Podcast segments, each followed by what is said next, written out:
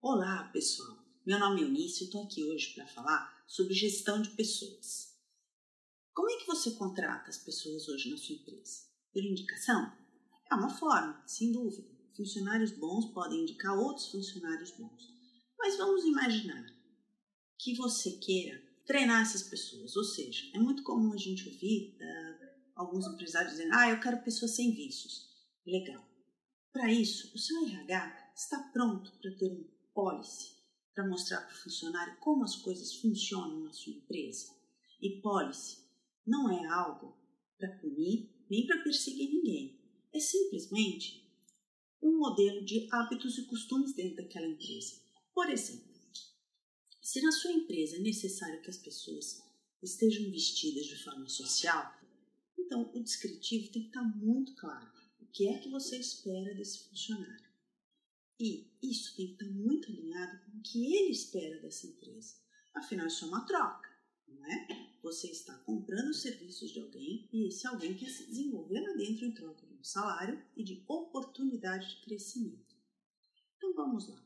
Se você quer pegar uma pessoa para desenvolver, quais são as políticas que você tem de desenvolvimento? Quem vai treinar essa pessoa? Sobre que método? Sobre que métricas? Como serão feitas as devolutivas para esse funcionário? Ou seja, quando você disser para ele que ele está melhorando que ele precisa melhorar, sobre que ponto de vista, sobre que aspectos, não é? Não pode dizer, ah, você está indo bem, você está legal, tá.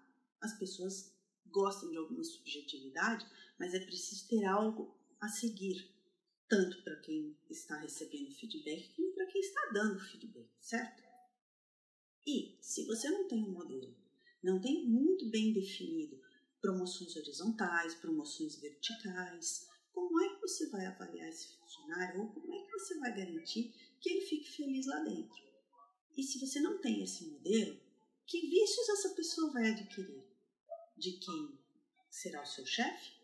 Os vícios que a empresa já tem?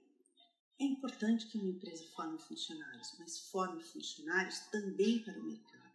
Forme funcionários para a vida porque essa pessoa terá um grande valor lá dentro. E se um dia ela quiser ir, não há por que pensar, ah, investi tanto nessa pessoa e agora ela vai embora. Que bom que você investiu nessa pessoa. Que bom que essa pessoa te devolveu esse investimento durante um tempo. E talvez seja a hora mesmo dela seguir. Seguir adiante, seguir outros sonhos, outros desafios. E aí, com esse modelo bem feito, você pode trazer novas pessoas para formar para a sua empresa e para o mercado. Existem muitas empresas famosas que formam funcionários e quando esses funcionários vão ao mercado, eles são valiosos, outras empresas os admitem rapidamente porque sabem, puxa, foi treinado lá.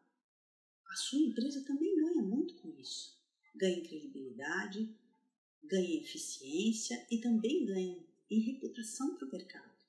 Agora, se você quer contratar pessoas vindas de outras empresas já com experiência adquirida, também é legal. Procure fazer o mesmo. Trazer pessoas adequadas ao cargo, função e perfil da sua empresa e trazidas ou vindas de empresas cuja reputação também é de treinar bons funcionários. Obrigada e até a próxima! Thank